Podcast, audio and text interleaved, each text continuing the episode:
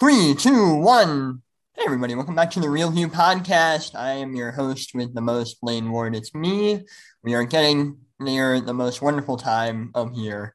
Um, here with me today is my buddy Elliott. Elliott, man, how's it going? Oh, it's it's going, Blaine. I'm having Yeah. a great I'm having a great time. It's good to see you again. I In know. a minute. I know. Yeah. For those who don't know, Elliott's my roommate in college. Um, I'm stuck with this guy. I, you are we are stuck together. You are stuck with me. That is a I know. word. yeah, it's a it's it's it's a challenge. No, it's it's a delight. Um, so I guess we're just gonna jump right into things. Um, you know, there was a little movie that came out, just a little movie. No one's really heard of it. Um, no one's heard of it. Uh, Spider-Man: No Way Home is out, and for those who have been following the pod, uh, this is the third part in a Spider-Man retrospective. I did uh covered the Sam Raimi Tobey Maguire ones from my buddy Aaron. I recovered the Andrew Garfield ones from my buddy Jake. And today we're here to cover the Tom Holland trilogy, I guess, at this point. Um, although they'll probably make more, who knows. Um, all right, so I guess right off the bat, Elliott, what I want to ask you is what what makes Tom Holland stand out as Spider-Man to you? The thing that makes Tom Holland stand out as Spider-Man, to me, I would say, truthfully, it was something that I realized when I saw No Way Home. Honestly, Mhm. is is how much he just captures the spirit of that young gun Spider-Man of just total like like awkward youth um and you know also he's kind of like this kid that's trying to prove himself he's he's uh, up against like kind of impossible odds odds that andrew and tobey weren't up against by virtue of the fact that like the avengers weren't a thing in those universes but like he's like you know he's he's he really captures that kid who's trying to grow up a little too fast and, and trying to kind of gets ahead of himself and and you know we'll, we'll probably talk about it once we once we get to no way home but like i think that was really beautifully sort of concluded or like came to fruition really nicely in this last movie Yeah, I agree. I think it's a lot of people, um, you know, our age really enjoy uh, Tom Holland. Like they would say Tom Holland's the best of the three. And I think there's a lot to his energy that he brings to the table. You know, he feels Yeah. very much like a high schooler who is Spider-Man. He's Mhm. clumsy, he's awkward, he's kind of quippy. Like there's a lot of um, attributes that everyone kind of attaches themselves to this iteration of Tom Holland. Um, now, Tom Holland, weirdly enough, did not start out in Homecoming. He actually made his first appearance in Captain America: Civil War a year before Homecoming. What were your impressions of Tom Holland at the time in that movie? oh my god i when i remember exactly where i was when the trailer with him came out I was in this burrito place called El Diablo in Delaware. My younger brother was doing a production of To Kill a Mockingbird out there as Jem, so I was out there with him. Um, also great burritos, like best burritos I've ever had, but that's Mm. besides the point. And that trailer dropped, and it blew my freaking mind that Yeah. Spider Man was hanging out with Captain America and and Iron Man. I was so excited for it. I didn't even like. Truthfully, I like Civil War. Truthfully, and that's Yeah. that's a that's a uh, controversial opinion among, among some. Not on this pod. I think it's great. like I. I agree. I think it's a I think it's a pretty good movie. Uh, Yeah. But I I I went to ninety percent of the reason I went to see it is was to see Spider Man. Right. And He's like still in the movie, I'd say. Like in Yeah. that. oh absolutely I would- I would completely agree. Yeah. He's He, only in it for I don't know, 15 minutes maybe tops. yeah. And he was delightful. I'm like, I love But- this kid. He came in and he was just like he was that totally kind of like high strung like like awkward kind of anxiety riddled. I don't- know about anxiety riddled. I would say just like like the, the, the, the stress and the pressure of the the the like monumental situation of like being with the Avengers was very like obvious when watching him.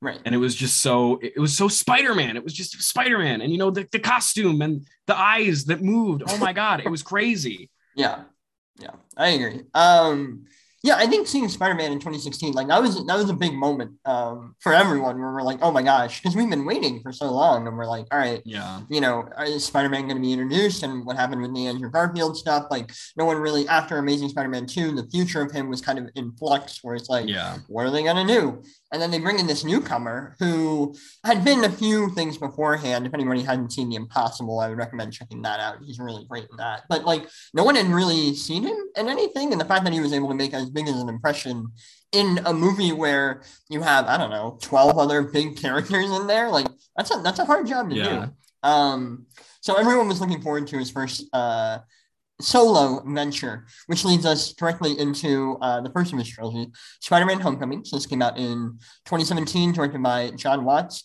and the stars Tom Holland, Michael Keaton, Robert Downey Jr., Marisa Tomei, Jon Favreau, Zendaya, Donald Glover, and that's right, he's in there. I keep forgetting about that. Uh, Jacob Batalon and Laura Harrier, as well as countless others. Um, so this is kind of a different Spider-Man movie than what most people are expecting. I'd say this is very kind of inspired by kind of the John Hughes mm-hmm. high school movie, very Ferris Bueller's Day Off. They even show that uh, in a scene in the movie, very kind of Breakfast Club. Like it, it's it's very much a high school movie first and a superhero movie second. And I think that's kind yeah. of a refreshing angle to take because we haven't really seen that from Spider-Man. Yeah. Because I think we've had the, the closest thing high school related that we had to it was the the Amazing Spider-Man, the 1st mm-hmm. Andrew Garfield one, where it feels a lot like kind of Perks of Being a Wallflower, and this mm-hmm. one is very much kind of it, it's trying to be a high school comedy, and I think that's kind of refreshing. Where do you where what are your uh, kind of overall thoughts on Homecoming? Where do you stand? Well, I, I I completely agree with all that. I think that what Homecoming did best, and I remember being really impressed by at the time, was like the scale of the film was so good. It was so fitting. It was yeah. so good. It was so fitting of like a Spider-Man movie mm-hmm. where, where really the heart of the film is in, you know, Peter's struggle to be a high schooler. Mm-hmm.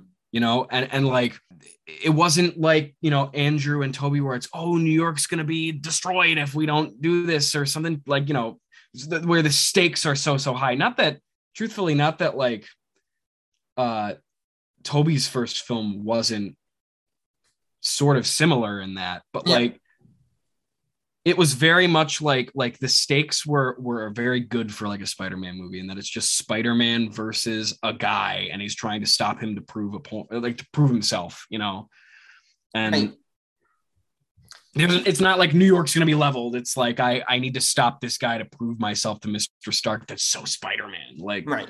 And I think one of the obviously integrating Spider-Man into the MCU. Um, they kind of put him as an apprentice of sorts to Tony Stark. Um, and I think that's an all right way of introducing him. I'll get to my issues with that uh, in a second. But yeah. I, I overall, as a standalone movie, I like the arc that Peter has to go through, where after the events of Civil War, he's trying to prove himself to become an Avenger um, right. because you know nobody's answering his calls because he's just a high school kid. Like, you know, there, there's a lot. Uh, there's a lot more going on uh, than somebody needing the help of a high school kid. But I, I, I, I like the arc that Peter has to go through, where eventually he realizes that being an Avenger really isn't the right. Like he doesn't really want to be that. Uh, you know, he's had other priorities instead of you know um, saving the world from intergalactic threats, which they get to later. But I'm I, the arc that he goes through, I think, is really solid, and that's kind of why I'm a little mixed on the whole Tony Stark aspect of this. I guess it's fine in this one, um, but I don't know. It feels like Iron Man kind of saves him from a lot of the stuff mm-hmm. in the first two acts, and but the third act of the movie is my favorite because he doesn't have his you know, technology suit. Yeah. He has like this rinky dink hoodie and like these just goggles. Yeah. And I'm like, this is delightful. Like I this is yeah. Fun. I know, and and we'll we'll get to we'll get to more on that when we get to No Way Home, I'm sure. But like that's like that's like the, the prime of of these films is when he he has the ability to just be Spider-Man. Like I'm I'm just a kid. I'm in a freaking leotard and I have spider sense, and that's that's like kind of what the heart of Spider-Man is, you know, yeah. just a kid run flying by the seat of his pants and yeah, like I agree. I, I really like the third act of the film because yeah, it, it it it really that was Spider Man. You know, he, he's working with what he has. He's working with what he got. Hey, it's Spider Man. You know, Spider Man. Uh, you know what I mean? Yeah, it's Spider. Um, yeah, no, I agree. I I really, um, also I- Michael Keaton is Vulture. You know. Oh, I Right. think he's one of. Is he all right? I think he's in the top. I think he's in consideration for a top five Marvel. villain. Oh yeah. Like, yeah. I I was worried watching the movie. Um, and by the way, if you gotten this far, like we're spoiling all of these movies, so yeah. like, oh yeah. sorry. No way home. Yeah. If you haven't seen this, goodness gracious. Um, yeah, but at least with Homecoming, the cool thing with that with Vulture, um, is that like for the first like two thirds of the movie, I'm like, okay, you know, he's fine. Like it's Yeah. Michael Keaton, he's doing a good job. But he keeps he's like, oh, I gotta do this for my family, and I'm like, all right, that's kind of a lame. Like, what's up? What's up with that? Like, come on, like, really, is that really what we're doing here? And then, like, maybe the best plot twist that Marvel has like revealed Oh yeah. Oh, is that Yeah. Vulture's the father of the girl that Peter has a crush on? Uh, Liz, I think her name is. yeah. Blew my mind in the theater, and it like Oh, you same could, here. you could hear a pin drop in the theater when that happened. Everyone's like, "What?"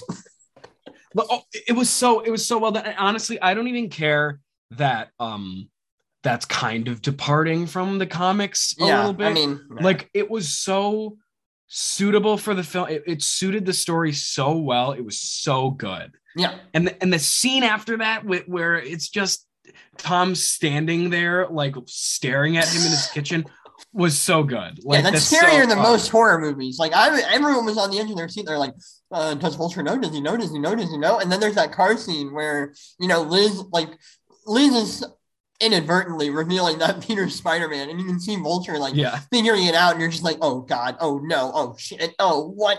And then of course there's that great uh, confrontation in the car where Michael Keaton's like, I will kill you if Yeah. you mess with me. And so good. Um, it's and it was such a great moment. And I don't know, Keaton. Uh, Keaton's got a thing. He has to have a thing. He's got Birdman. He's got Batman. He's got Vulture. Like he just likes flying around. I, I think that's what we Yeah. need. Have we had him in a pilot? I feel like he needs to be a pilot in whatever movie he's in next. That would complete the arc. yeah. Oh yeah, yeah. My man. And- Um, what are your thoughts on uh, what are your thoughts on the supporting characters? Obviously, with this iteration of Spider-Man, um, you know, we haven't had a Harry Osborn yet, but we do get uh Peter having a best friend, Ned, Yeah. um, as sort of a comic relief, but also kind of uh, as he states, a guy in the chair. And then of course uh, Zendaya's take on. Uh, I think her name is Michelle Jones in this one instead Yeah. of Mary Jane. Uh, what are your thoughts on them? Do you like them? You know, I I didn't like Zendaya in the first one when I first saw it. I did come around to her. I Okay. by, by the time Far From Home came around, I did come around to her. I like Ned a lot. He's like, you know, they did a good job of mixing Ned Leeds and Ganke from you know more The Miles stuff, right? kind of. Yeah. And I, I Ned was really funny. I liked him a lot. I'm still wondering if they're gonna if if if he's gonna be become Hobgoblin at some Yeah. point. Uh, they kind of started to to go in that direction with No Way Home, which we'll talk about. But like, I, you know, I like Ned in this film particularly. I wasn't totally on board with Zendaya's MJ. Yeah, But- she's not. I don't know.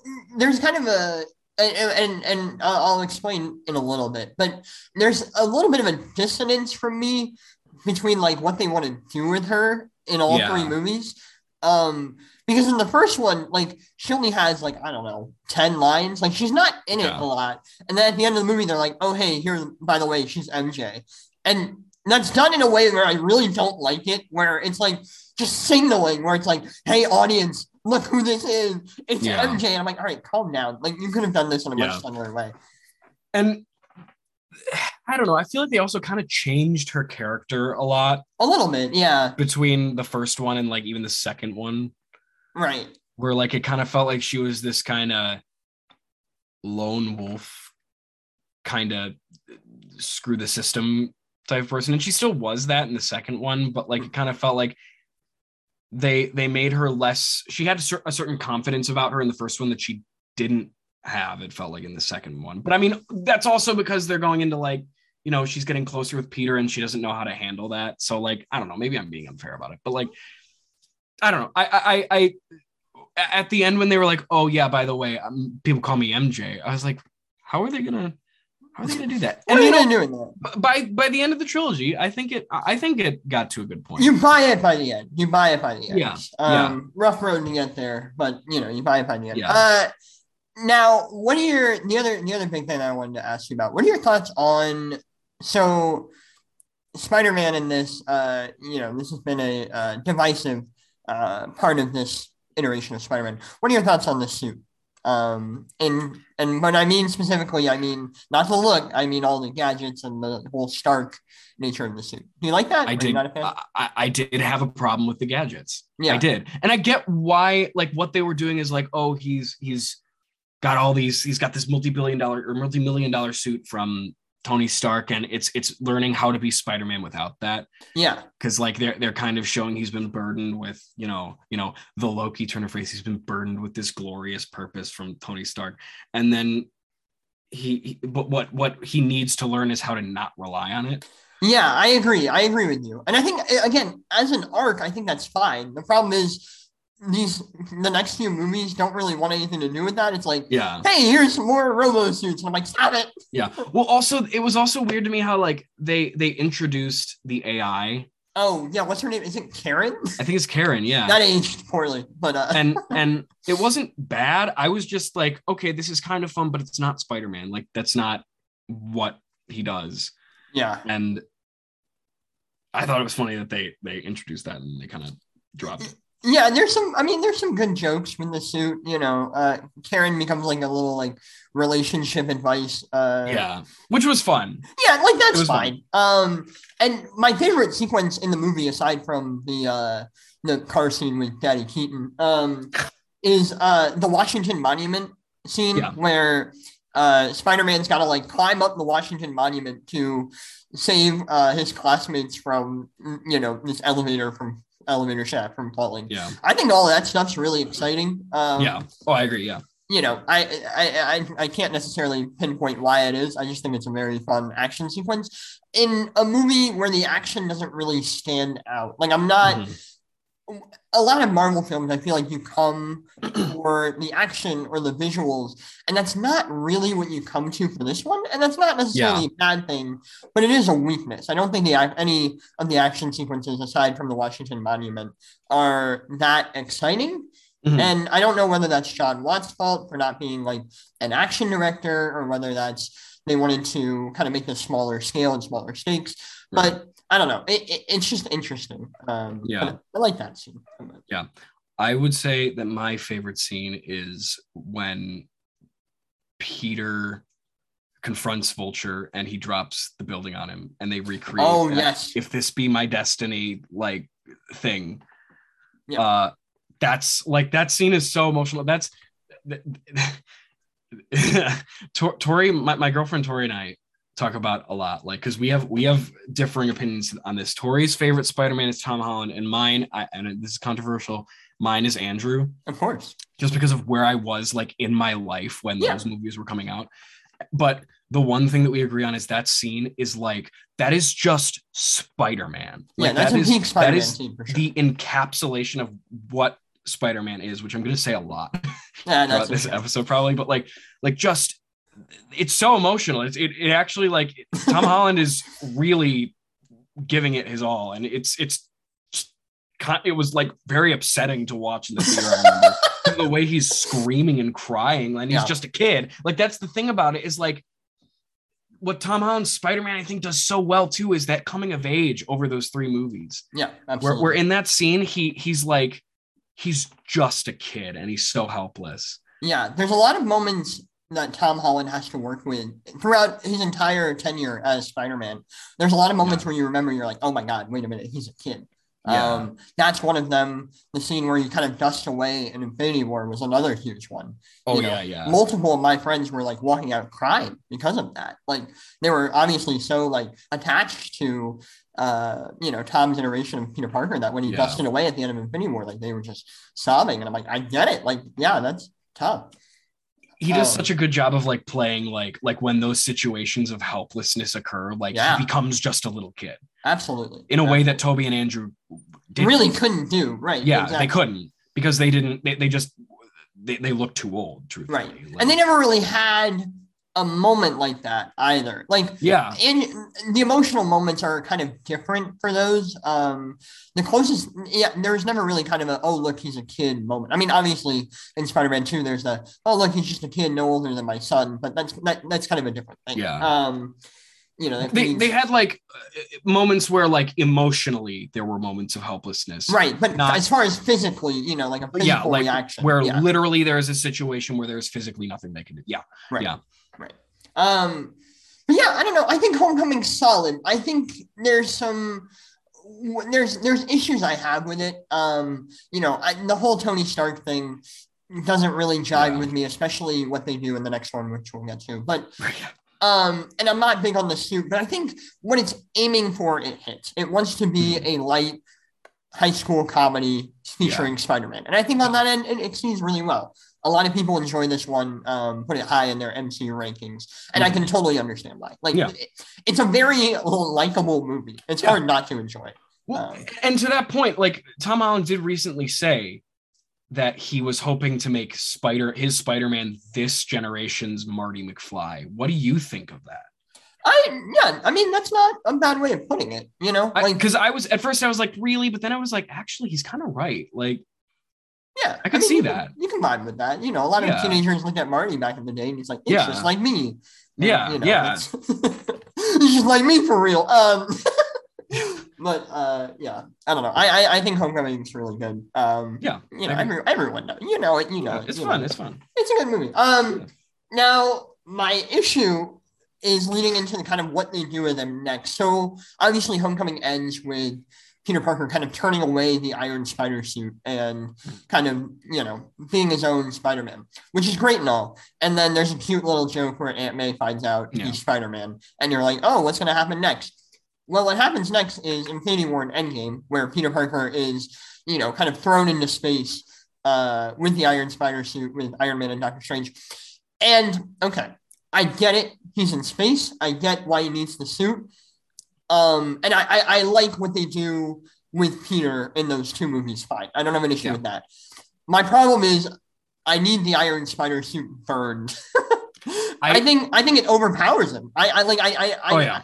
it loses all sense of like vulnerability for him Mhm. um in the immediate future and now obviously they get to changing that but i don't love the fact that he's got this iron spider suit after he immediately turned it away i'm like and i get it right i get it it's infinity war it's an endgame then in yeah, he's gonna die and all that. But right like, that's yeah. totally fine but i don't know I, I i wish there was a better way that they could have handled the suit maybe destroy it in the final battle i'm not sure but I Yeah. like I like what they do with Spider-Man. Obviously, he's very funny.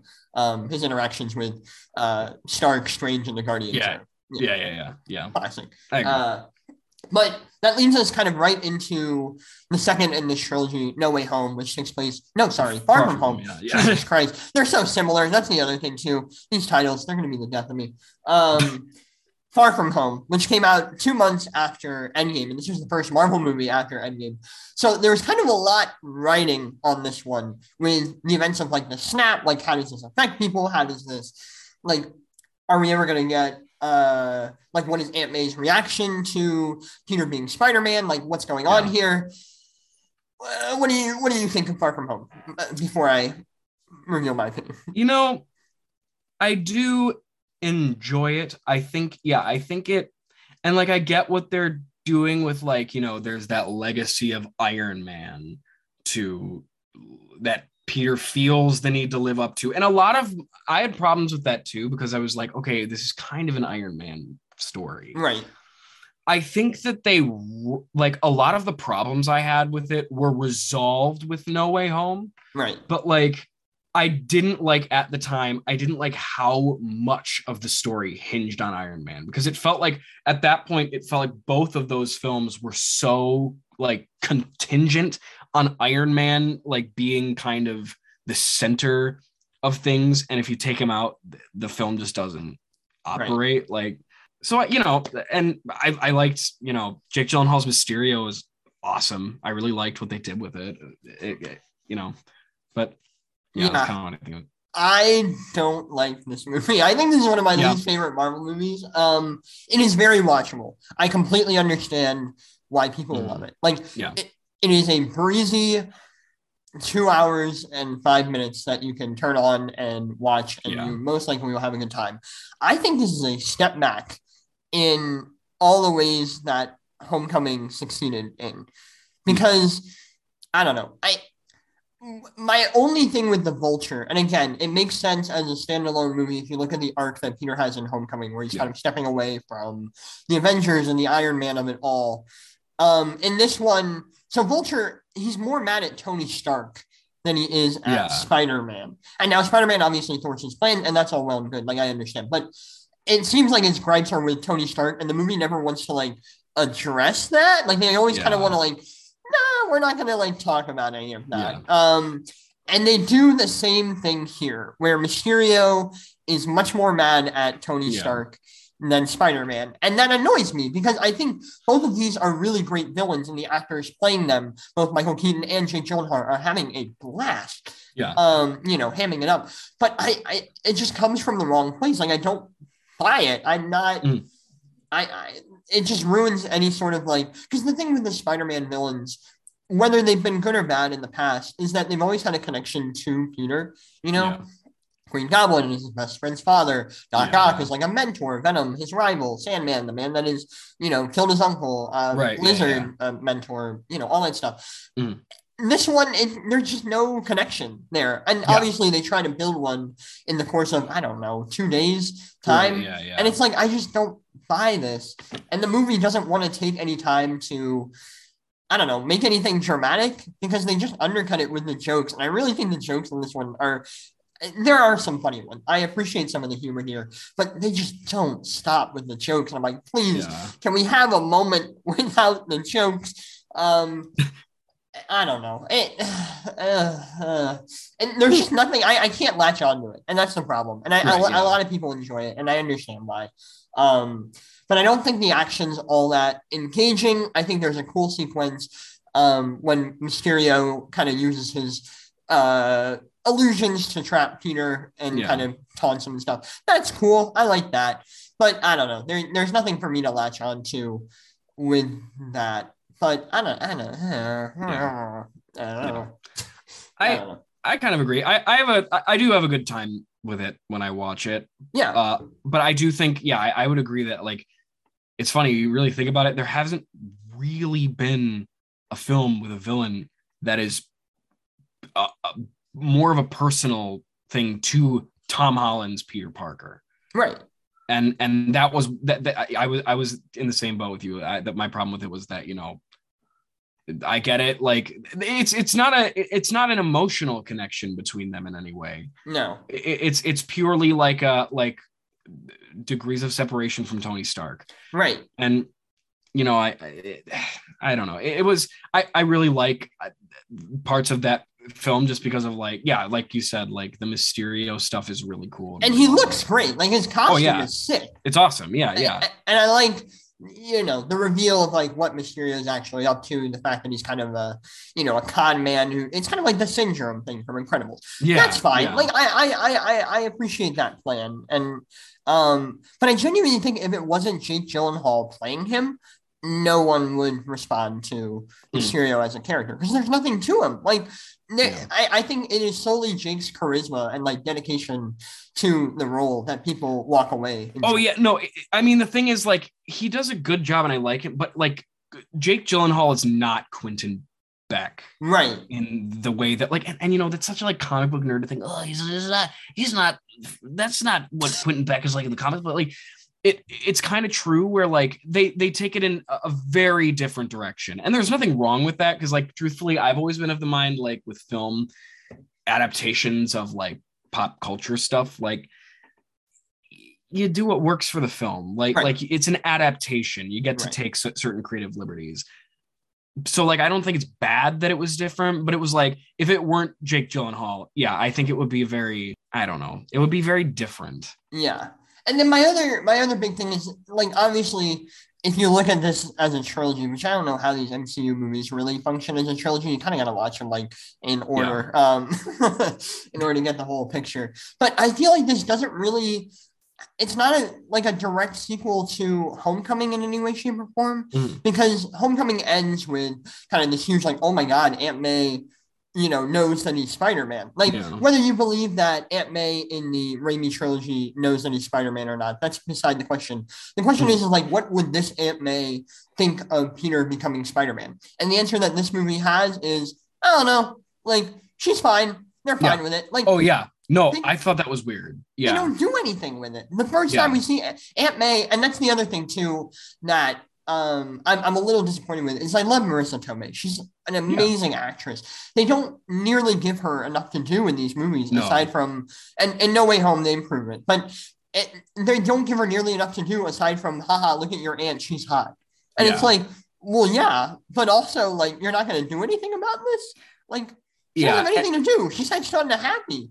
And you know, it's funny, like when you see, like, especially when we get to No Way Home, like how much, like, I don't know if it's inspiration from like the PlayStation Spider-Man game, It- it- there's got to be something. but like there, there's yeah. got to be something there, and I kind of wish they'd have gone more of the Aunt May from that iteration of this story because that was a good story, like, and Yeah. and they treated Aunt May in a really good, like, it was it was a good treatment of Aunt May. right. and I kind of wish they'd have gone more like that, where where where it was more this, you know, she doesn't know visibly to us, but like she knows, Right.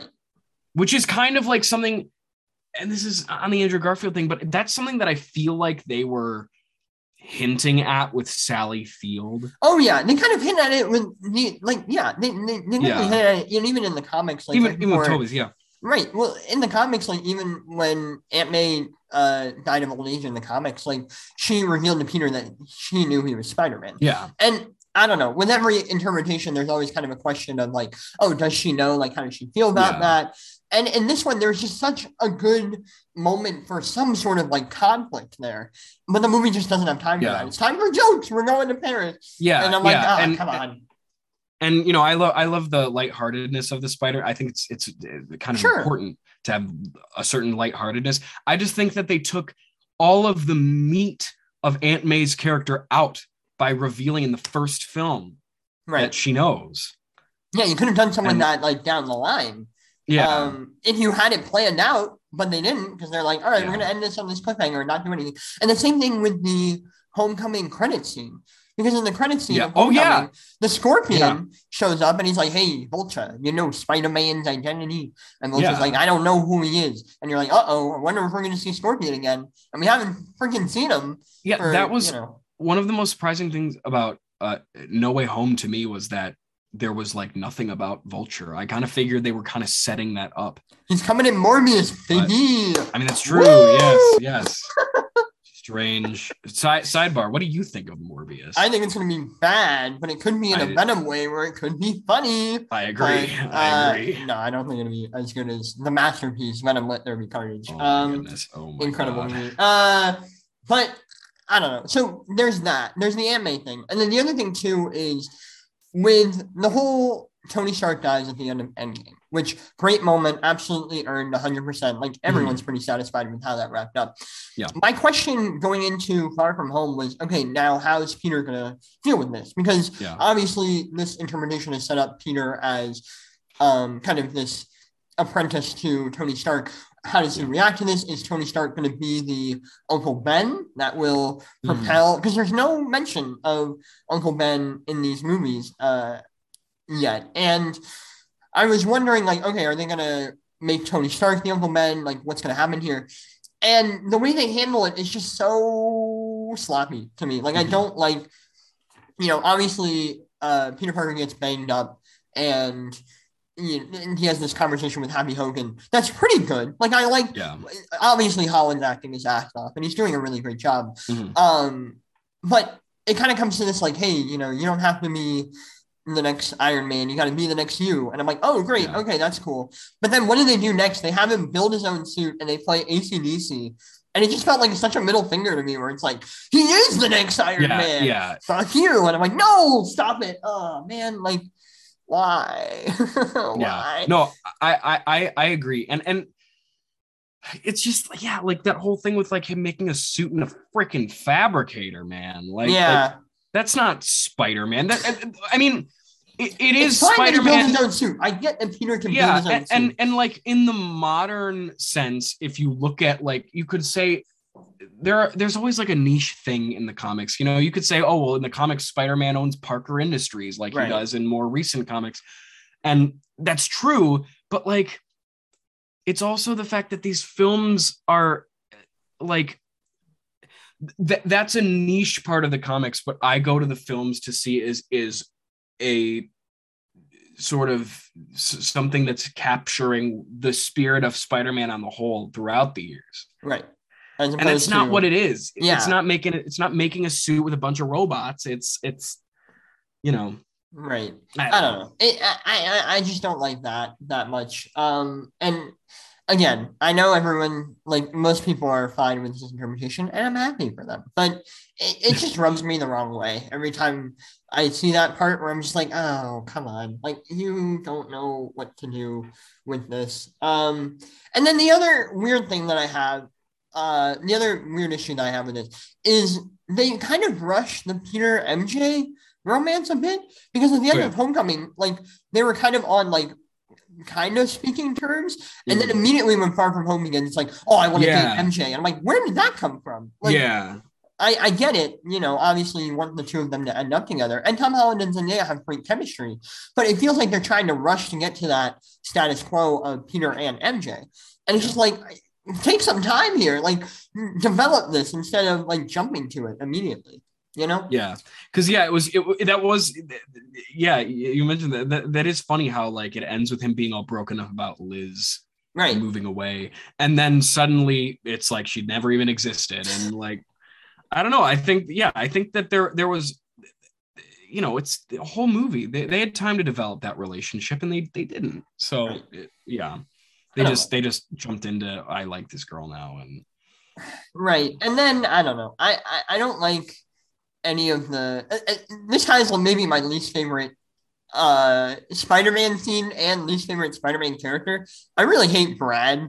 Um they set up like this pseudo love triangle between Peter, MJ, and this guy, Brad, who amusingly, like, the setup for him is amusing, I guess, where he's older because um, the five year time jump, um, Yeah. he didn't get snapped. Yeah. And that's fine. But he's so annoying. And he, ha- like, it just leads to the scene where Peter, like, tries to call a drone, accidentally calls a drone on Brad on this bus. And it's just, uh, I hate that scene so much. It's just so not my thing. Um, Yeah. It's just like, why is this here? Like, what are we doing here? This doesn't feel right. Why is Spider Man trying to defend a drone? Like, what, what's going on here? But I don't know. Enough about me complaining. What else do you like about this movie? Um, what else do I like about this movie? I I mean, you know, I, I like the teachers; they're fun. sure. Yeah. Uh. Yeah, the teachers. I mean, yeah, the the the, the illusion stuff is cool, and I I liked how they explain him using like it's illusion tech with the drones and stuff, and that's Right. that's cool. Yeah, that's a way, a clever way of like again reinterpreting, uh, re, Yeah. uh, reinterpreting Mysterio's character, um, in this kind of modern MCU world. Uh, the other weird thing is like Nick Fury is kind of in this movie, and he acts so out of character that they're like, "Oh, he's a Skrull." Yeah. Like, all right, Yeah. was that planned or was that put in afterward? Like, I don't yeah, know. That was kind of weird. Yeah, it's a little weird. To, I mean, no disrespect But- to Samuel Jackson. I love the guy, but Yeah. you know, it's a little I- weird seeing him here. I did like that they they took time to really go into the spider sense. That was- Yeah. Because they Yeah. yeah. we haven't really seen that in this interpretation yet. There's that cool moment in Infinity War once Yeah. the aliens arrive where all like the hairs stand up on his arm. Like yeah. that was cool, but they definitely kind of set up the uh, what do they is it the Peter Tingle what they call it or something Yeah, like the that? Peter Tingle. Yeah, lame name, but I there's some cool stuff with that. Um, especially kind of that final fight with Mysterio where Oh yeah. Mysterio kind of covers him in darkness and something his spidey sense to kind of like figure out where stuff is. That's cool. You yeah, know, cool. I don't know. It again, it's a fine movie, but just like morally for me, there's just so much that I don't like about it. Yeah. Um, I- now is I- this the worst? No, like I, I maybe Thor: The Dark World and Incredible Hulk are still down there, but I, Oh yeah, yeah. it's so not my thing.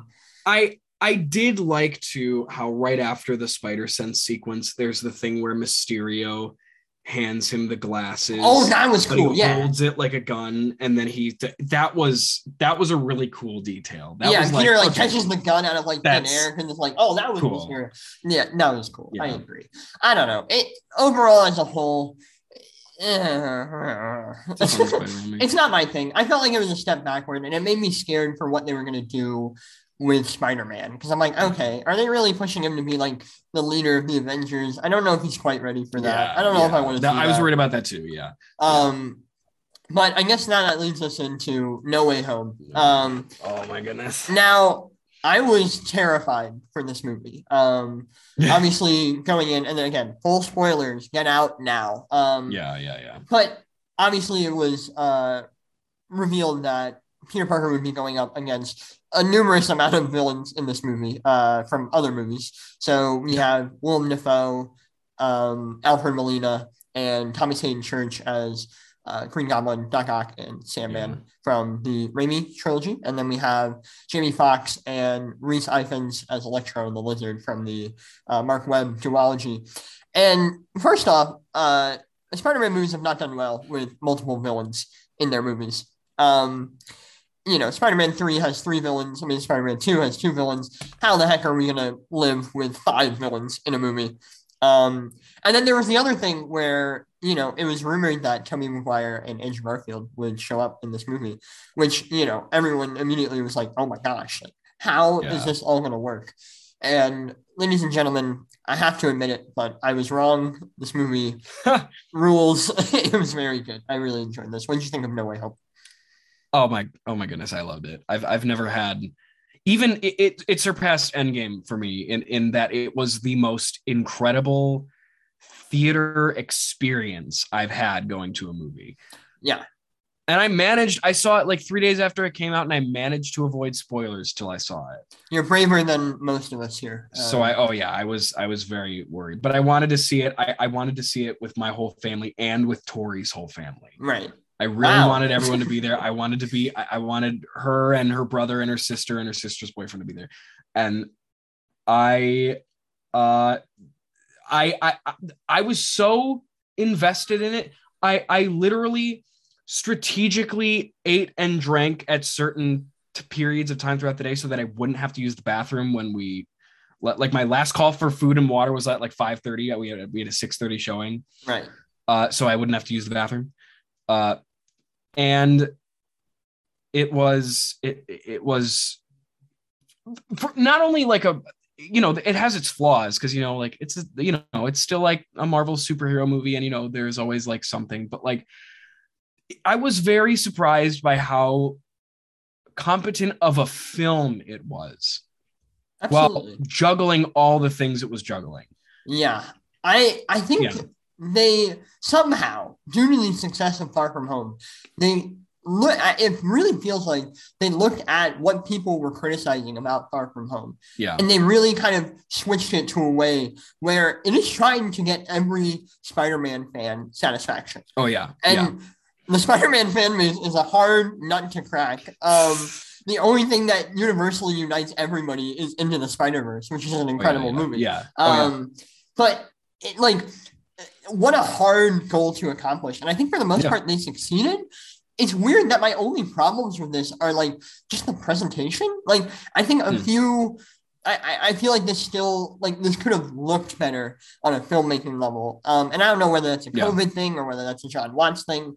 Um, Jon Watts, I think, is a, a competent director. There's nothing Yeah. outstanding about any of his like visual style or anything like that. And he's definitely improved in this movie uh, as opposed to the other two.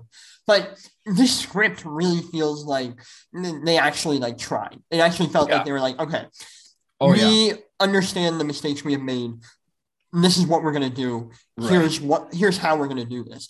And again, it was so. I was so worried because when you're bringing in these villains, I'm like, okay, are you gonna like retcon Spider-Man Two, like my favorite Spider-Man movie? Like, are you gonna retcon Doctor Octopus here? Like, what? Uh, please no, God no. Yeah. And it felt like everyone was still true to their characters. I mean, Yeah. the only side note to that was Electro, uh, which with Jamie Foxx. And he was more kind of playing up the comedy anyway, and I'm fine with that. Um, Yeah. he he was fun, but I- it really feels like they took like care in Yeah. how these Oh, characters oh, were yeah. portrayed. Yeah, no, it, it, it was. Yeah, the characters were were all. i- i- as a matter of fact, I would say that a lot of the performance were even. Maybe it's the fact that like, it's just a different time for the, these this genre of film from when like Willem Dafoe and Alfred Molina were doing those movies, but like.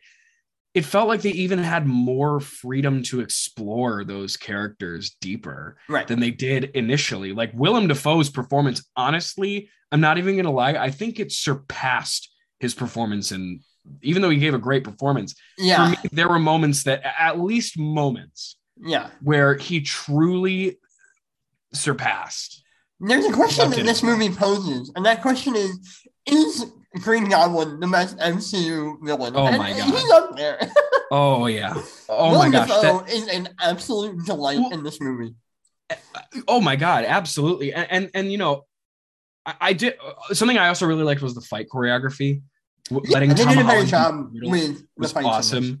And that one hallway scene where he's just punching Green Goblin in the face, and Willem Dafoe is just looking up at him, smiling. Oh, that was horrifying. It was like this is this is that's so Green Goblin. Like that's that's the Green Goblin. ah, like it made me so excited. Like yeah, and that's just due to Willem Dafoe. I feel like I'm an actor, Oh, like yeah. he's truly one of the best. I mean, it was good so guy. I love him. yeah.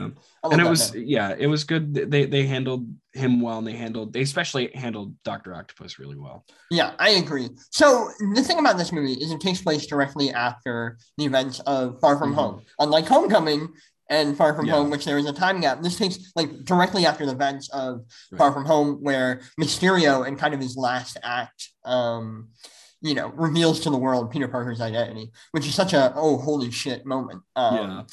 and I think this is like one of the darkest MCU movies, like tonally Oh, yeah. at least. yeah This and like Infinity War and Endgame are like the two that I think of where you're like, oh my gosh, the stakes are incredibly high. Like this is being taken incredibly seriously. Now there are moments of levity and obviously the MCU jokes that everyone knows and loves, but like one thing that I appreciate about this movie, it, it is not afraid to go dark and keep it dark. yeah Like yeah the moments that they want you to feel intense and scared like are there like there is a genuine sense of drama in this that we have not seen from the tom holland spider-man movies that immediately i was like oh this is yeah great like i am all in for what Oh, yeah, we are yeah. seeing here um Yeah. which is just going to be commended you know good Yeah. job for them for oh yeah taking this seriously. Um, now, I, I want to mention this first before we forget about him. Uh, what did you think of Doctor Strange in the movie, uh, Benedict Cumberbatch? Because nobody's talking about him. I, I thought he was fun. I, I Yeah, like Doctor. he was fun he did he, he he did what he came to do Right. you know Yeah. he, he did what he was supposed to do Right. There was a cool visual sequence between him and Spidey that I thought Yeah. was, you know, Yeah. that was cool. Doctor and you know he stuff, solves it with math which is a spider-man thing like That was cool. uh, I like like yeah Yeah. Seemed very. Spider-Man. But, Also, you know, yeah. Benedict, my guy, killing it as always. Um, Oh, yeah. Truly the best. Yeah. But, also matt murdock oh up. my God. Oh my Oh my. God. I screamed. I yeah i did too oh, Oh, my, gosh! Oh my I gosh! just- I, I, I, uh, okay. Here's the thing about me. All right, and this uh, hot take, sure, but I believe that Daredevil is the best thing that Marvel's put out uh, ever. that's a, so, that's fair that's fair yeah. um, and Charlie Cox, my boy, I love him. I Oh, screamed when he showed up. When he caught yeah, that yeah. break, I think I pissed myself. Yeah. Oh, same here. Same Um, here. There was you know, definitely pee in my. Uh, apparently he's coming back in other Marvel things, and I am Yeah. excited. And uh, Daredevil is my boy. Um, and I haven't seen Hawkeye, but apparently Kingpin might show up in that, so I'm excited. Uh, also, I'm sorry. they just they handled it so well. Where like he didn't need to be in the movie for the No. whole thing. He was there for one scene. They made the point, and then they left it. That Right. was all I needed, right, and it was awesome. right. Um, Charlie Cox again. Uh, I love you, and uh, I want him back in every Like, Marvel movie. Holy here on out. shit! We saw Daredevil and Spider Man on screen together. Like I know. that- that's where we're at. like We live in a time, man. It's crazy. I know. Um, now, what most people are here for, and you know, we had to get to this eventually. Uh, as this Oh, movie was set up, and the biggest surprise that uh, everyone saw coming. Uh, Tobey Maguire and Andrew Garfield show up in this movie. Um, oh my goodness. What were your thoughts on Tobey and Andrew in this movie? Uh, it was everything I, hoped it would be. It is truly astonishing to see all three on screen. There are multiple moments where I'm It like, still I cannot feel real. believe. I know. I'm like, I cannot believe what I'm watching here. And the interesting thing about that is that they use this movie to tie up like Yes! arcs in the, The other loose ends, movies. yeah. Oh and my you're god. like, what the hell? Like, uh, huh? Huh? And I don't know. Like, weirdly enough, the scene stealer of the movie was Andrew Garfield. Like, Andrew Garfield. he steals Yes! the movie and runs away with the damn thing. And yeah.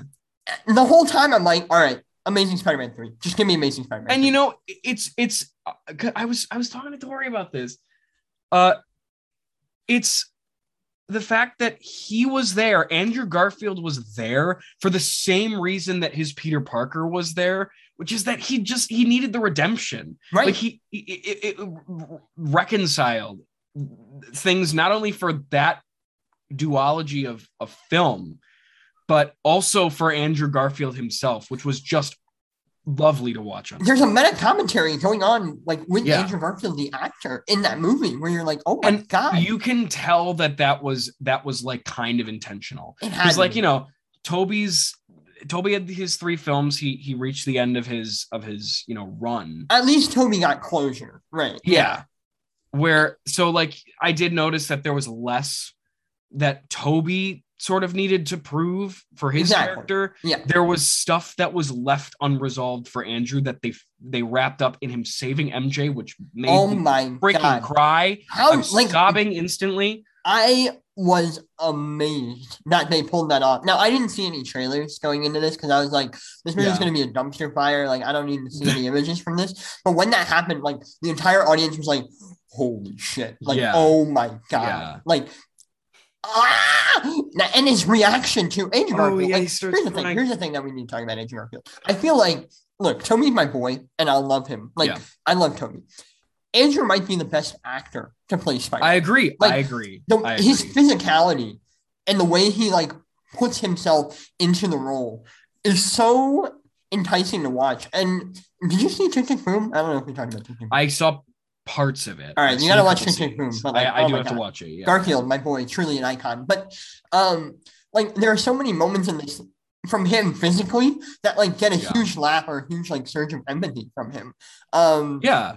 And he's so like the whole time I'm like Andrew, my boy, you were done dirty. I love you. Everyone said he was too attractive, but I think that I think that's not true. I think that he managed to play Peter Parker as that kind of jittery sort of like stammering. Yeah, I was talking to Jake about this teen. last week that he's more of an outcast than like a nerd. Yeah.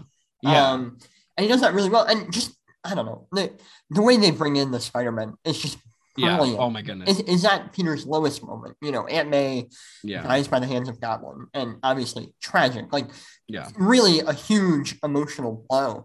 And then you know the other two Spider Men come in and comfort him, and that's when you realize Yeah. Aunt May is kind of this version's Uncle Ben for Yeah. Peter.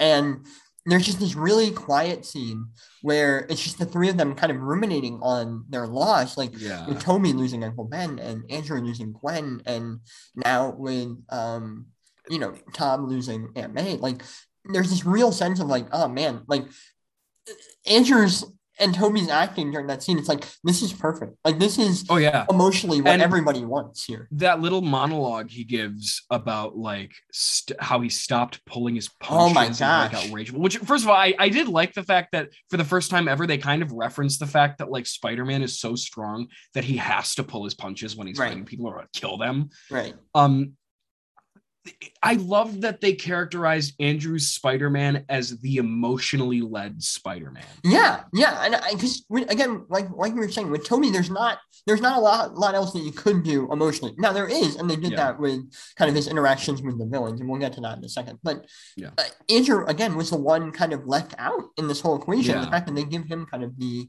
you know drive for the emotion of this movie is incredible. Like, Yeah. oh my Yeah.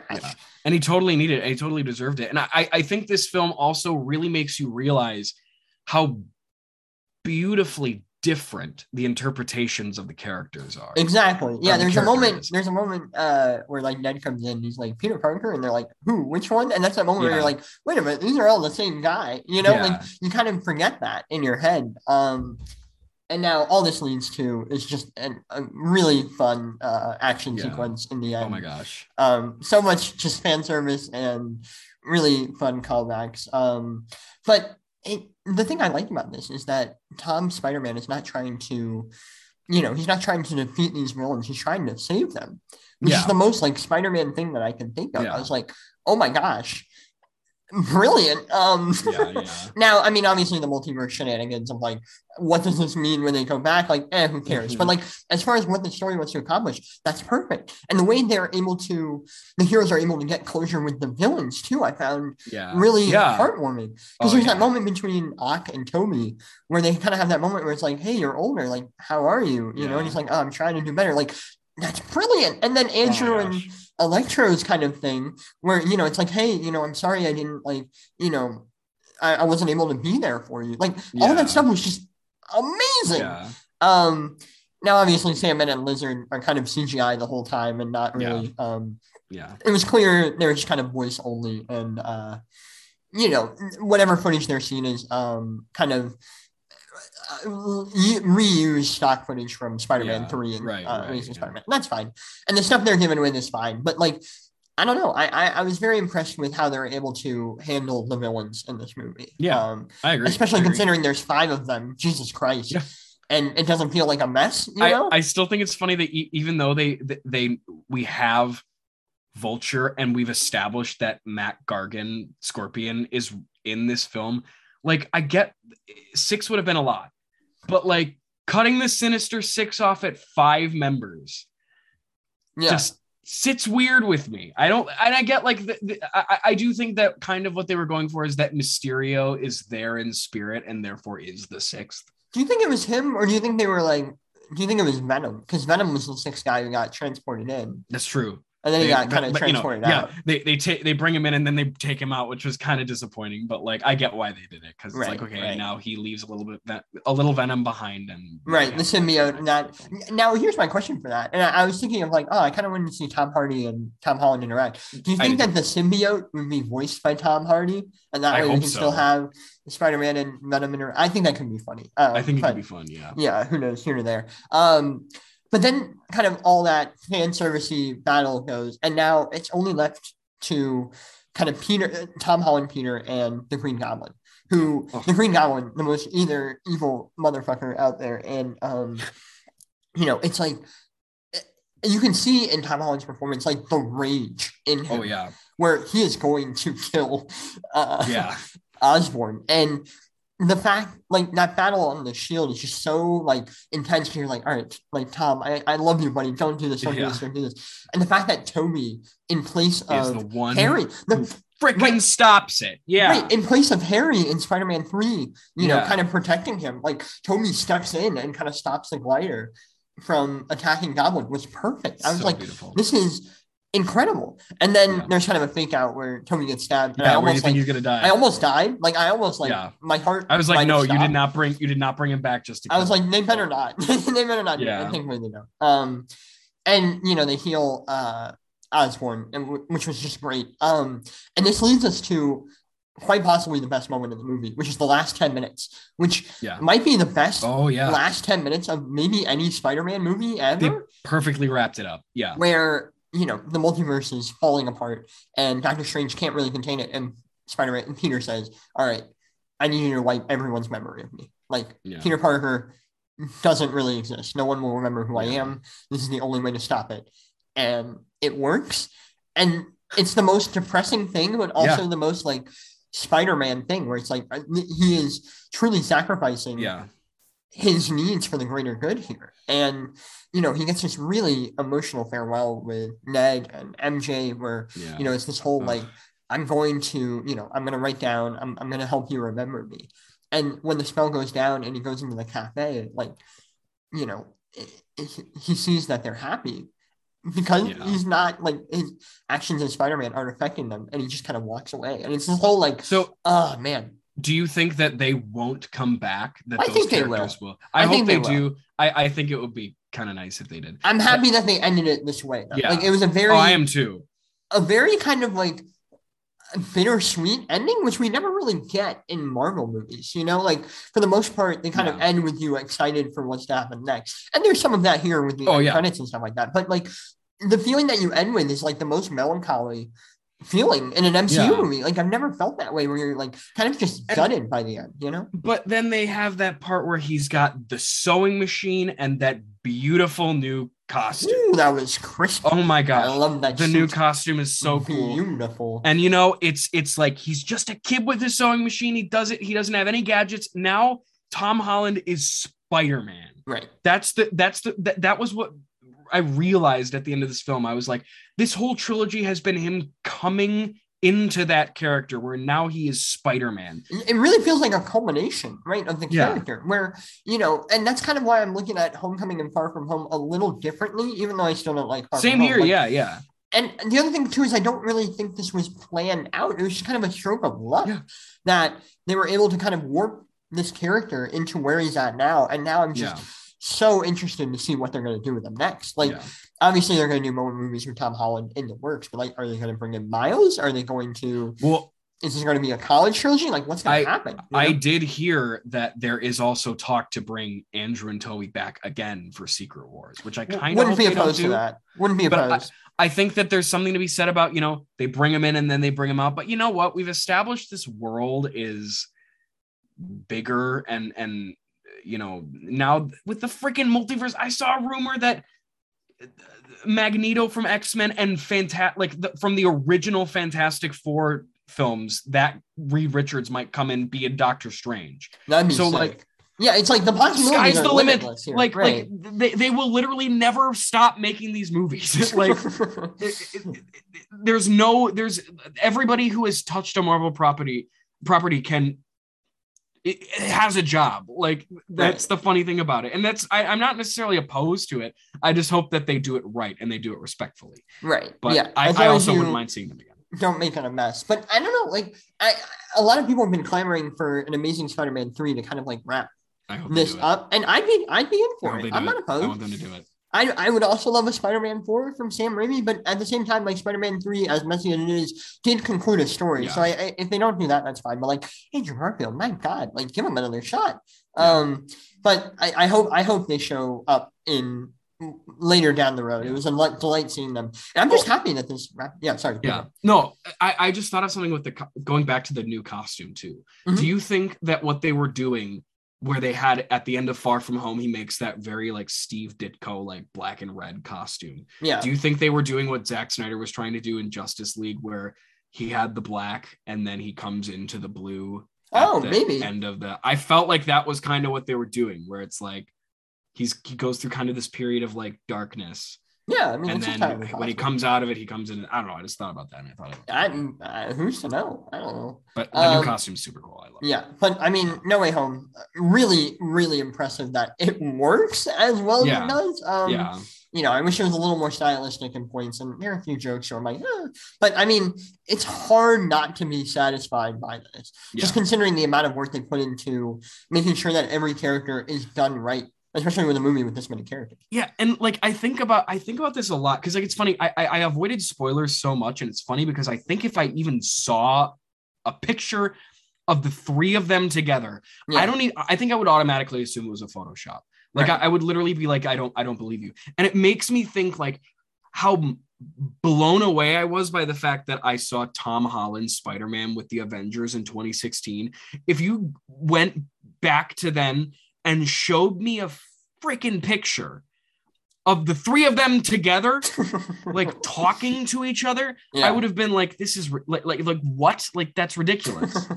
Yeah, it's i- insane. Yeah, my buddy and I thought we were like walking out of there, and uh, we were like, "This feels like fan fiction," you know, like Yeah. what what did we just watch? And I mean, it's a testament to them that it's as satisfying as it, you know, it turned out to be. Like, oh my god, um, bravo! Uh, Yeah. yeah. I really enjoyed this, and especially, um, y- you know, especially as it, it kind of like reboots the character in a way where it's like, all right, Yeah. we can go wherever we want to now, and I'm I'm curious to see what's going to happen next, which is something that I haven't really felt for a Spider-Man movie in a while. Yeah. So it's nice that that'll happen. But I mean, in the meantime, we have Across the Spider Verse, which who mama, I Oh am my gosh. here for Ugh. that. That was Uh, awesome. Yeah. I was so I was yeah, I was pretty blown away by that. Um, my last question about Spider-Man: No Way Home for you. Uh, what did you?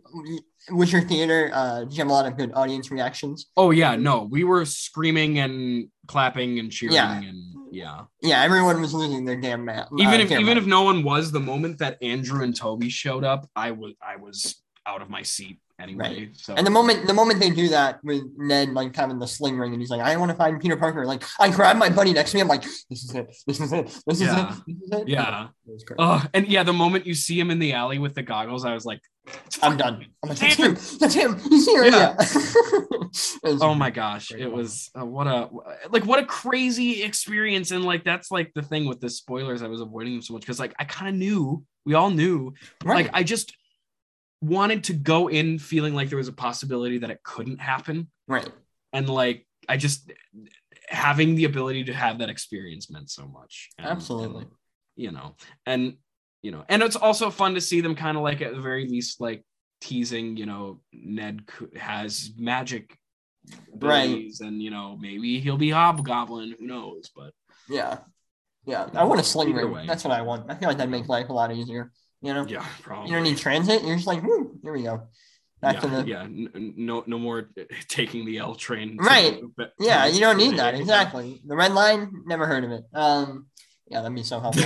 uh, but yeah, overall, a great movie. Um, check it out. It's one of Marvel's best. Like I, I, oh yeah I was putting this in my ranking. Like it's, it's up there. Um, yeah which I'm pretty happy by. But great job all around. Um, now if you thought you were done with today's episode, you're dead wrong, buddy, because we have a Christmas present for all you. That's right. Um, now uh, I'm gonna speak here so that Elliott has time to. oh i put my list together I put, Oh, I put it together in the first first five minutes yeah You're incredible. Um, so what we're doing, you know, we're in the Christmas spirit. It's the most wonderful time of the year. Uh, if you're Jewish, I'm sorry. Um, but also I love you. Uh, we're gonna we're gonna do something fun. We're gonna go down uh, our list. Uh, we're gonna go five to one, uh, and we'll kind of bounce. I'll do my five, you do your five, I'll do four, you do four, that sort of thing. And we'll do uh, our top five Christmas movies because you know, just the season to be jolly. And what's more jolly than a good old Christmas movie to get you in the spirit? Um, now, do you want to go first or should I go first? up to you All right. Um, I will go first. Uh, my number five, and there are movies on here that I won't get to. I have a few honorable mentions, but we'll get that as a list uh, further down. But my number five is A Christmas Story. Um, this came out in 1983, directed by Bob Clark. Uh, it's a classic. Um, I just think this is a very fun time. It gives me uh, warm, fuzzy vibes. I think it's one of the best movies to ever utilize narration. Um, in a way where it kind of looks back on the events in this movie with kind of uh, warmth and nostalgia. I think it's very funny. Um, there's a little bit of a racist Asian joke there at the end that I wish wasn't there. Maybe they can cut that out in a Blu-ray release. But I don't know. I think there's just a lot of uh, wholesome Christmas spirit to it. I think Ralph is adorable. Um, and you know, uh, I just think it's really cute. And I didn't see it until like last year for the first time. And the fact that it's able to jump up the list is really a testament to how cute it is. So that is my number five. What about you? uh five for me is a film called have you ever seen uh jack frost Oh, with Michael Keaton. michael keaton I have Yeah. not seen this. Explain explain why Jack. Frost. Um, I watched this movie a lot as a kid. It's about it's about this guy who's a musician and he's on the road a lot, and he has this kid uh, and a wife, uh, and he is driving home from. It's so ridiculous. He's he's driving late at night on the road, and he like crashes off a bridge and dies oh, but he comes back to life as a snowman to spend time with his son and it's so ridiculous and it's kind of zany and it's kind of like that late 90s like it's a pretty crazy concept but like it's it's like a fun christmas movie that's you know it's got a lot of heart and. Yeah, I haven't I haven't seen that. I might have to check that out. Um. Okay, so my number four. Uh, and by the way, the order here is very flimsy. Like these are all really good. Um, number four is It's a Wonderful Life. Uh, you know, it's a classic. Y'all know it. Y'all love it. 1946, directed by Frank Capra. My boy Jimmy Stewart, James Stewart. Sorry, uh, George Bailey. Nothing like him. This movie is uh super depressing for the first I don't know 75 percent, and then it becomes the most wholesome thing ever by the last 25 percent. Um, it's great. It's timeless. It's a classic uh, you know, it, it, makes me cry by the end. And you know, what's a good Christmas movie without a good cry? So yeah, that's my number four. What about you? Uh, number four for me is a Christmas Carol. Which one? The animated one, which is pretty, uh, you know, it, it, pretty pretty dated. There were some kind of goofy performances, but um, you know, for me, it's it's pretty nostalgic, and and I just I love Christmas Carol so much. Yeah, and that's honestly just the version that I'm most familiar with. I've sure. watched the most, so you know. Now, have you gotten sick of a Christmas Carol since you participated in that Christmas Carol? Participated in many a Christmas Carol in my life. Yeah, uh, no, I would say that weirdly, I weirdly I have I haven't. I love Christmas Carol. Uh, I I I've done multiple, you know, the, the, one stage production that was the same stage production that I did two years in a row. And I did the uh, Mary Baker's Relevant Radio one, and uh, I I loved it. You know, so many sure. of some of my best memories, you know, being an actor are are through Christmas Carol. I've met so many good friends. Uh, Tori and I did Christmas Carol together when we were 13. Aww. Which was fun. Uh, Cute. So it's always fun to reminisce on that with. Of course, of course. To misquote Keyser Söze, um, the greatest trick the Never Lover pulled was uh, making us care for Ebenezer Scrooge hmm. because you know you hate him at the beginning, and by the end yeah. you're like, I love that guy. Um, all right, moving on. Uh, my number three, and the reason I put this at number three is because people would shoot me if I put this at number one. Uh, Die Hard. Um, this is in fact a Christmas movie. This takes yeah. place on Christmas. There are Christmas sweaters. There are Christmas decorations. There are Christmas lights. Uh, there's a plot point involving a Christmas sweater saying, "Now I have a machine gun." Ho ho ho! It ends with a Christmas song. This is a Christmas movie. It was also one of the best action movies ever made. by boy Bruce Willis. Uh, it, the highlight uh, as well as Alan Rickman. I love that guy. It's great. It's a classic. You know, and I'm sick of having this conversation. It's a Christmas movie, and the sooner we, um, you know, the sooner we accept that fact, the better. So yeah, uh, Die Hard is my number three. Where do you stand at number three? Number three, Polar Express, another terribly, terribly what? animated film. I number three. No, I know, oh, but it it these these felt like these two these past two uh, these past three honestly have been more films that I, I would say I'm blind blinded by mis- You're fine. On. You're fine. Yeah. Uh, Polar Express. Oh my gosh, I remember seeing this film as a kid, and I it blew me away for some reason. And you know, it's I think it's got a lot of heart. It's got a lot of that. that, that I like the message of mm. you know b- what what does it mean to believe or believe sure. in something and it had it had good moments. Also, Josh Groban sings the song at the end credits, which is that's true. You can never go wrong with Josh Groban. Um, yeah, I mean, there's definitely moments in that that work a lot. I really like the music in general. Oh yeah. Um, the score in that movie is awesome. Uh, but I, I'm okay. Hey, I mean, each their own. I know a lot of people like the Polar Express, so yep. you know, good on you. And hey, this is the time of love and acceptance. And you know what? I'm not going to say anything. Uh, but I, I grew up in Polar Express as well, so you know it's very uh, yeah. easily understandable for had a death grip on on a certain time of our lives. of course, yeah. I mean, you know, at some point. Um, okay, my number two is uh, a movie that came out pretty recently called Klaus. This is an animated Bastard. movie. Yeah, I know. Um, an animated movie on Netflix came out uh, a few years ago that went underseen by most people. This movie is fantastic. Um, beautiful. the animation is beautiful. gorgeous. The soundtrack is delightful. The way they are able to incorporate elements that we know and love about Santa Claus into this kind of origin story for him and kind of this tale of maybe this is how Santa Claus happened is just delightful. Um, this movie makes me cry. Uh, it has J.K. Simmons and Santa Claus. Literally, what more do you want? Um, but yeah, I mean, this movie's I, I love it. It's great. But yeah, what would your number two be? Uh oh. Elf. I put two. Elf and Klaus. Okay, all right. Yes, Elf. You know, it's a classic. It's Will Ferrell. Come on, we Right. we know we know this. We know this. But Right. yeah, Klaus, an absolutely beautiful film that I watched on a whim one night and ended up. it- Now it's one of my like favorite animated films ever. Like it's so well done. Right. Such a wonderful, lovely story with a lot of heart. Wonderful performances, and you know, it's just beautiful.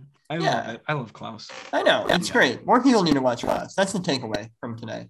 Is if Yeah. you haven't seen Klaus, it's go on Netflix. Watch it now. Come on. Um, yeah, I love that movie. Now, uh, real quick, I want to give a few honorable mentions um to other classic. I mean, Elf is a classic. Uh, everyone loves that. Uh, The Holiday, also a Christmas movie. Uh, I like Kate I Winslet and Jack mentioned Black Holiday. And uh, that's about it. Um, Oh Red Claws is a movie. I've seen it. Um, I, I no comment. Miracle on 34th, 35th, 34th. I don't know. Somebody's gonna shoot me. Um, I like that movie. That movie's good. Uh, White Christmas also good. Oh yeah. Um, and you know all these are good. But my favorite Christmas movie, at least for me personally, is The Muppet Christmas Carol. um, because uh, you know, as you were saying, I understand your uh, your your point of view on your Muppet Christmas Carol is objectively a better film. Listen, all I'm saying is Michael Caine is the best Scrooge because yeah. he is acting alongside Muppets, and never for once does he break the fourth wall. The man is taking it a thousand percent seriously and It's is so like good. so captivating in good. his role. And I love him. I love the music. It gives me a nice, cozy, warm feeling inside. The songs are all great. Uh, Fozzie Bear plays Fozziwig, which is quite possibly the greatest joke ever. Um, it's delightful, and I love it, and I cherish it, and uh, we need to reappreciate Muppets Christmas Carol. So really, I that's agree. my I pick. agree. Elliott, what is your number one Christmas movie? Uh, are you ready for this? Are you sitting down? Um, I am. I'm. I'm ready. Arthur Christmas. Oh my gosh, I forgot about that. Yeah, absolutely. I love that film so much. And Arthur Christmas for for a time in my life was one of the most relatable characters to me and I love that movie so much. It's it makes me cry every time. The end is so beautiful. yeah. The character Arthur is so wonderful. I love the way that it culminates to, you know, the, he's got his older brother who's gunning for Santa. And at the end of the film, they've got these four generations of Santa together in this closet. And there's this moment where the older brother looks at Arthur, who is everyone is kind of talking amongst themselves, bickering, and Arthur is just watching this little girl marvel at her Christmas presents and like marveling at, you know, Christmas in general. And it's so beautiful. I love that movie so much. Yeah, I actually just rewatched that like a few weeks ago, and I'm like, this movie ruled. Um, It's really good. It's good. And it's really funny too. it is hysterical. Uh, almost all of Grand Santa's lines Yeah. absolutely murder me. It's Um, ridiculous. Yeah. they used to say it was impossible for women to read. Um, yeah, I, I thought that was great. Um, no, I completely agree with you. I was in tears by the end of that movie. It's I'm like, am a I good movie. crying? Like, what the hell? And Uh, out of nowhere for no reason. Like I know that movie just kind of like popped up and like no Yeah. one's talking about it. We, that's another one. Muppets Christmas. Yeah. If there's anything you've learned here today, is that you need to go home right now, or maybe if you are home, I don't know where you're at, um, but you need to turn on Arthur Christmas and Muppet Christmas Carol immediately. And you know that's really all the best we could ask for. Um, yeah. but hey, you know, with that, yeah. Elliott, thanks for coming on, man. I feel like Thanks for we hit a lot me. of bases and Yeah. you know, lots to talk about, but we got through it, you know, uh, for the most part anyway.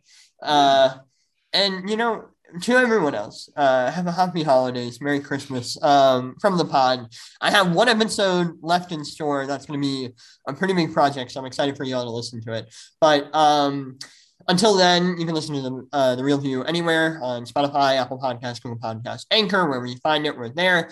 Episodes are normally out on Fridays, but you know who knows at this point when they're coming out. But thank you guys for listening to the pod, and uh, have a happy holidays, everybody. Take it easy.